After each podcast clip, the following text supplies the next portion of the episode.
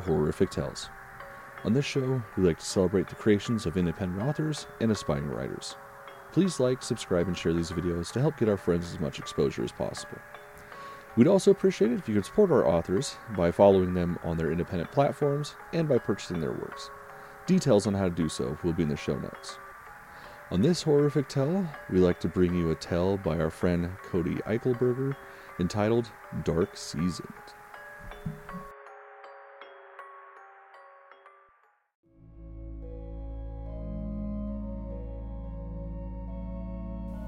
An ancient entity shall rise among the living in times of disparity, evoke torment, and cast them into the darkness. I am, says the entity, the devil, and you are all my children. Reverend Boyd, 1932. A mellow sun slept in its harness of cumulonimbus clouds, like an egg yolk trapped within its scattered mess of whites spread across a humid airspace. A flock of Canadian geese journeyed across it from the north to begin their annual migration. Beneath it all rustled a withered formation of parched corn that sounded like a colony of irate cicadas. Gunnar hadn't seen so much dead corn in his life, and if he had, they came only from dreams. A rooster by the name of Bart sounded off with his infuriating crow, unaware his biological mishap would someday cost him a bullet. Todd Fletcher feathered at his overalls as the sun scorched his eyes, even though he became an inch away from becoming legally blind. A double barrel shotgun, among America's finest, accompanied him, fully loaded to strike down that miserable buzzard at any given moment. Roosters are supposed to crow at dawn, are they not? Gunnar asked as he tinkered around with his bootlaces. Ha! Todd laughed as he reached for the warped newspaper. Spilt coffee bled across the headlines. I would be better off butchering this son of a bitch and calling it even. Todd opened the newspaper and began to scan. It looks to me like another kid made the headlines, he said. An itch traveled up his throat, causing him to cough a wad of smelly mucus into the worn basin of his palm. He took a moment to examine it, disgusted by how something like that was produced by his own stomach, before he wiped it across his denim chest pocket. He discarded the paper to Gunner. What does it say, boy? You know my eyes can't read worse shit. Written in bold across the first page read Remains of Quincy Boy discovered on Heckman property, Quincy, Pennsylvania. He skimmed across the article, astonished by the grisly discovery and unable to cope with the fact this boy attended his same school. Brady Heckman's body was found, Gunnar told his grandfather. Tremors in his hands made the reading more difficult. It doesn't say much more than that. He could hear a discreet sigh leave Todd's mouth as the stickiness on his fingertips became bothersome. Nothing was worse than having sticky fingers, not to mention whatever the fuck caused it. Getting old is a bitch. Makes the fourth kid this summer, Todd said. What else does it say? Gunnar streamed through the passages, bypassing the political cartoons about a forthcoming recession, kitchen appliance bargains, and foreclosures. The article plastered across the four corners of the second page is what he was after.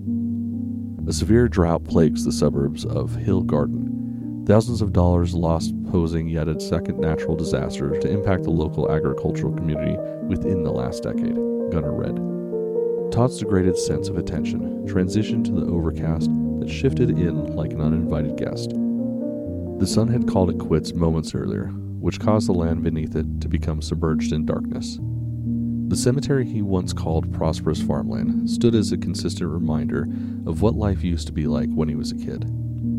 Generations passed down their inheritance only for their kin to squander it due to uncontrollable circumstances. A pity, his father once called it. But the local farmers had another name for it, a name each and every member of the agricultural community would rather keep dormant for a lifetime than speak its name. Gunnar returned to his bootlaces after growing tired of reading the paper. His belly growled something fierce, even though he was prominent for ignoring his appetite. Another sigh snuck past Todd's chapped lips as he gazed over his gold stocks. Such crippled uglies, he thought, sickened by their limp illness. He had turned 84 in April. A wise man once told him 72 is a blessing. Anything past that, and you're on borrowed time. He lived an honest, thorough life for many years. Many of them were spent rubbing ointment into the cracks of his hands. That didn't bother him. The aches and pains of a broken body to survive a handful of surgeries didn't bother him. He looked at his 14 year old grandson, messing with his laces, unaware of the farm's uncertain future. Now that pinched a gear in the wheel works. It was life, and life repeats itself. Have you been eating, boy? Gunner dropped the laces, spooked. Off and on. Then what's been eating you? The news, he replied, digging a fingernail inside the crevice of his eye. The Sandman never sleeps, he thought, as he examined the grit on the tip of his finger. It's been depressing lately. Get used to it, boy, he replied. If it bleeds, it leads. It's a money thing, I'm sure. Sex and money. It makes the world go round. You're worried about the drought, aren't you, Pop Pop? You're damn right I'm worried, he thought when he looked at the fields again.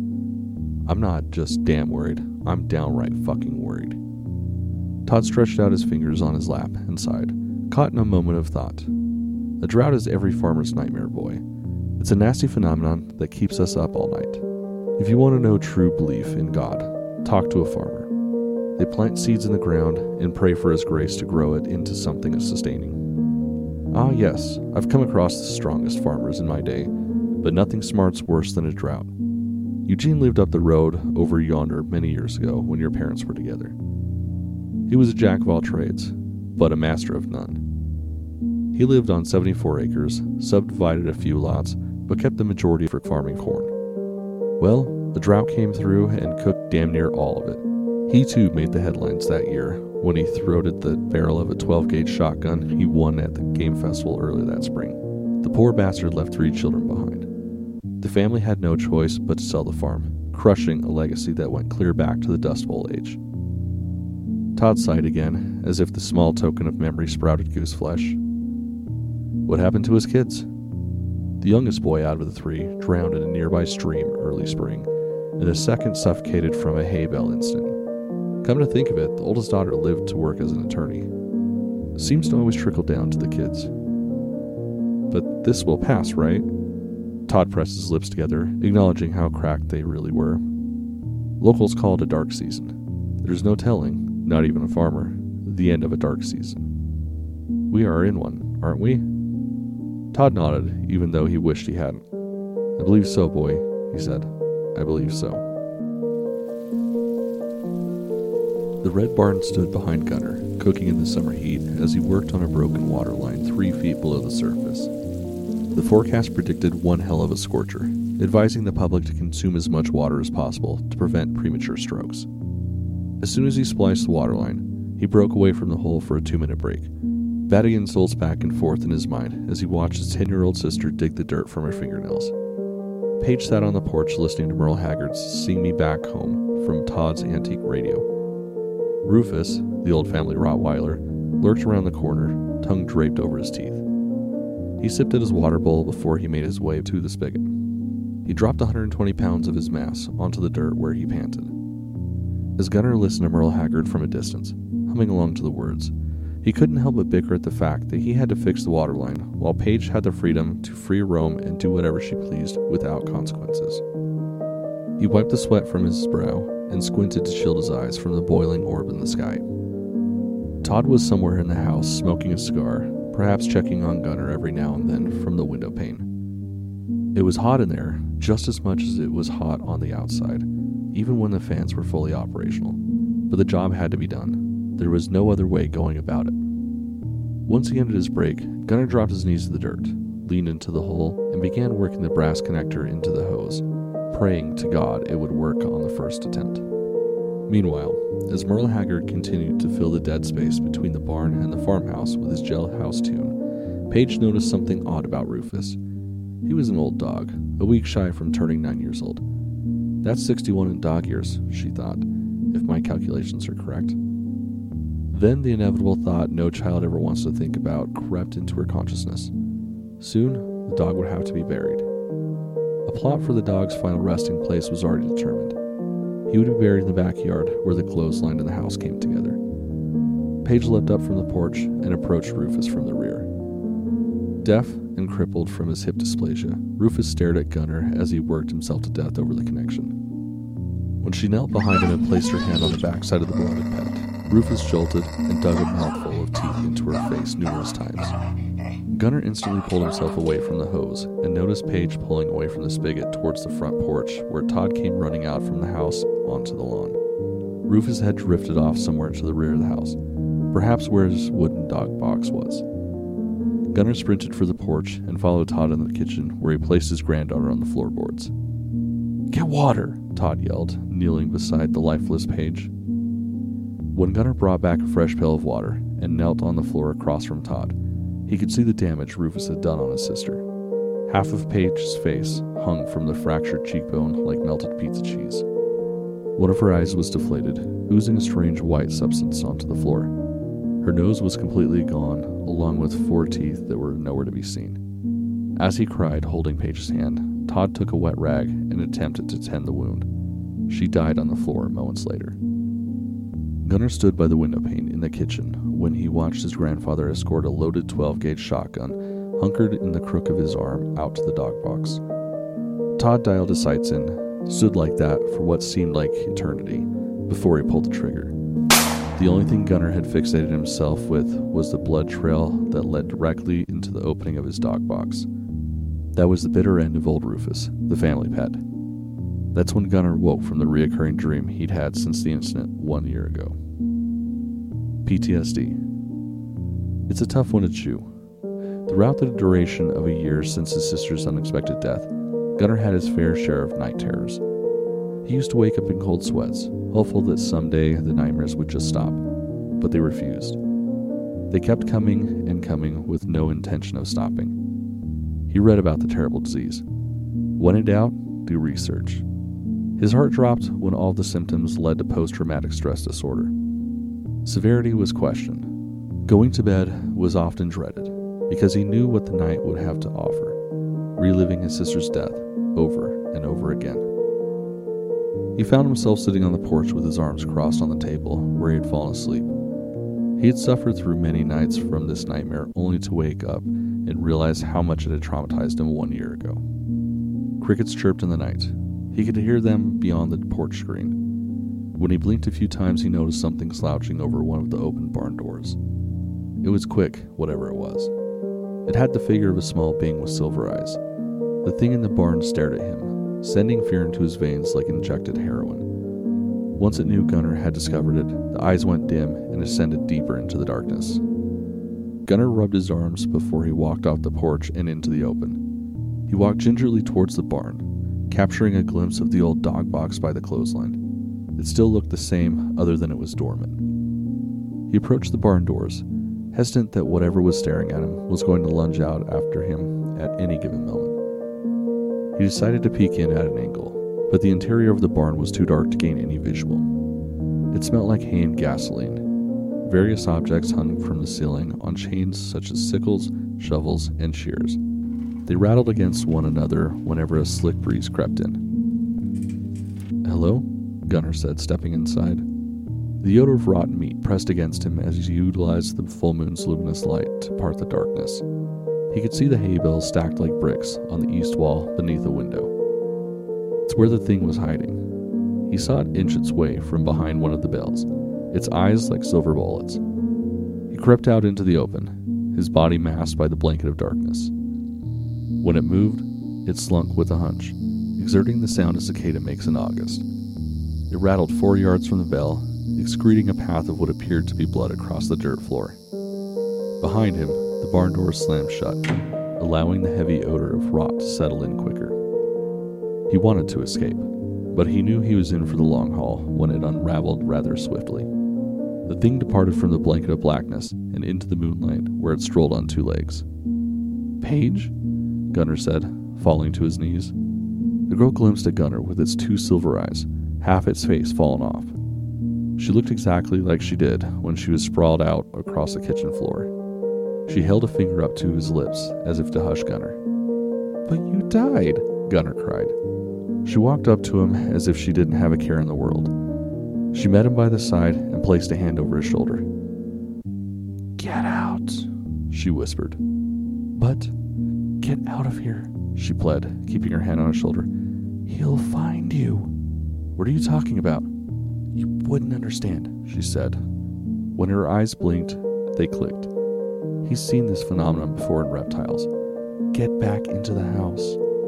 As much as Gunnar wanted to simply grasp her in his arms, tell her how much he missed her, he scooted on back to the farmhouse, where Todd had fallen into a deep REM cycle. It appeared the whiskey did its job. Gunnar slipped into his pajamas, his mind wandering about what he'd seen lurking in his father's barn. Was it real? It felt real. The rotten odor reeked from his clothing. That was definitely real. His twin mattress faced a closet where the doors folded outward. They were closed, thank God for small favors. He slipped under the covers to rub his feet together. The next day was Sunday. Todd never worked him on Sundays because it was reserved for rest. It was an opportunity for him to explore the barn in the daylight for evidence. As the night rushed in, Gunnar stared at the closet doors. When his eyes got heavy, he fully closed them and prayed for sweet dreams. The sleepy town of Quincy had a secret. As discreet as legend was, nobody really wanted to talk about it. The good people of Quincy abided by the practice that if they don't ever bring it up, maybe things will change. But it didn't. Children kept dying, and nobody knew why. The legend slept in the cobwebs inside the musky cellar of North Street Chapel. Bound within the fragile pages of a little black book, Pastor Harris was the only one the town trusted to have restricted access to it. On occasion, curious kids hoped to get their hands on this controversial book to find answers. It normally happened when a death of a minor ended up splattered on the front page of the headlines. It got to a point where Pastor Harris had a routine of purchasing the morning paper. That way, he'd have plenty of notice before he'd get questioned on the whereabouts of this ancient book.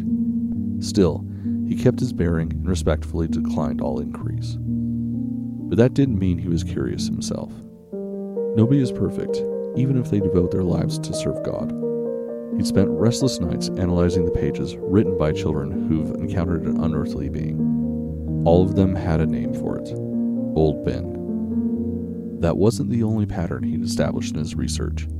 According to the children's testimony, the clues they left behind indicated that this real nasty creature would often show up when things began to go down the shitter. Some of the chapters dealt with a consistent pattern of death. Others described financial burdens that plagued their families. When he returned to the cellar to refresh himself, he was the only one who knew a dark season would bring trouble. Big trouble. Then came the sudden realization, the aha moment. Depression seemed to resurrect this ancient evil as if it fed from it. The paper treasure he held in his hands gave him power of knowledge. Although he was destined to study it, perhaps more than the Holy Bible, something about the book seemed addictive. He craved to know more not only to help the poor children escape this fucking thing, but simply to obtain the insight of what evil truly was. The pages went clear back to the Great Depression, written by two witnesses, one of which had a drawing of something dark with antlers. Others depicted a thin skeleton with red eyes sunken into its skull, and only children could see him. Knowledge can also lead to madness. Pastor Harris abused this knowledge when he craved too much of it as if the passages had worked its way into his mind. Before he jumped off the bell tower and shattered every bone in his body from the impact, the Black Book of Secrets was propped open to reveal the last page his naked eyes had studied.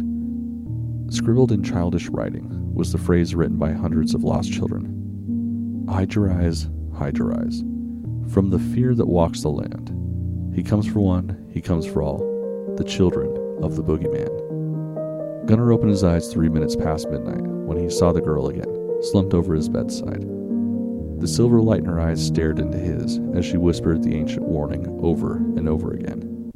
He wanted to duck beneath the covers, where he knew his safe haven was, but couldn't move. An uncontrollable force kept him there, staring at those eyes as she whispered. Then he felt something watching him. Standing by an open closet door, an old man dressed in a gray suit grinned. This man had to have been damn near 80, tortured by the pressure from a hump he carried on his back. His eyes were closed, his cheeks were raised, and a wide grin stretched from ear to ear. He stunk like an old freezer, full of meat that's been incubating for weeks due to a fault in the electrical system. Only the full moon discovered his presence, but he did nothing but grinned as if he smelt something pleasant. Paige stopped whispering when Gunnar noticed the man by the closet. Abruptly, the massive ghostly dog struck Paige down to the floor beside his bed and began to finish what it had started a year ago. Gunnar realized the dog was Rufus. By the time he leaned over the edge of the bed, Rufus had cleaned out the ghost girl's skull like emptying out a food dish. His tail wagged behind him as he sat beside the old man by the closet door. His eyes were now opened, blacker than tar. The grin had widened. Oh, God, Gunnar wept, curling the covers over his lips. God, the man said, his teeth whiter than tusk. Unlikely. You can call me Old Ben. All of my children call me that. What are you gonna do? Gunnar cried. I? Old Ben said, creeping up to the bed. Well, I'm going to scratch, scratch, scratch until I reach the bone, my dear boy. The entity's fingers grew twice their size to reveal these awful nails. Then I'll eat you, Old Ben said. Why are you doing this? Old Ben grinned again, only this time he had the teeth of a great white. Why? Old Ben asked. Because you saw me. The nails crept beneath the covers and began to do what the creature promised. He began to scratch the boy's legs raw, splitting open the flesh. Gunnar screamed in torment as he felt them nip the bone. It was going to be a long night, and it was only the beginning. Todd cradled the shotgun in his arms as he watched a truck approach the farmhouse. He gripped the gun as he endured the unbearable crow from the rooster over yonder. One of these days, you bitch, Todd said, coughing. Out stepped a younger man by the name of Benjamin. He worked behind the local hardware store selling grain from the mill. When he saw Todd sitting on the porch, he removed his hat. I wasn't expecting any visitors, Todd said, rocking. Benjamin opened the screen door and stepped inside. I came to give my condolences, Benjamin said. What's happened to Gunner was an awful thing. I just wanted to come here and check on you. A grandfather should never have to bury his grandchildren, Todd said, keeping an eye on his dead corn. Have you scheduled any funeral arrangements? Already done, Todd said, gripping the firearm like an ape. Unfortunately, we will have to settle for a closed casket. I heard. That bad? I found the boy without a face, Todd said. Police suspect he did it to himself with a pair of scissors. He cut himself all to. He couldn't finish the sentence. No matter how hard he tried, Benjamin pressed his lips together and placed a hand on Todd's shoulder. Rest easy, my friend, Benjamin said. You will see him again someday. Ah, hell, Todd said, sniffling. Thank you for stopping by. Anytime, Benjamin said. He jumped into the truck and returned back to work. As Todd sat there, pondering over the past week's events, he looked at his cornfield the stalks had gotten worse to the point where they slouched over one another, like friends seeking support. He gripped the firearm as tight as he could, thinking it would be a good time to use it, for there's no telling, not even a farmer, the end of a dark season.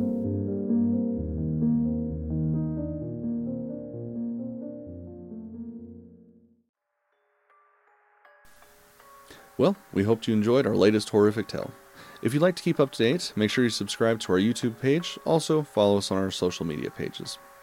You can also show your support for the channel by going to our merchandise store, picking up some items there. Please also take a moment to support our contributing friends who kindly lend their talents to this show. Check out the links in the description as to how you can do this.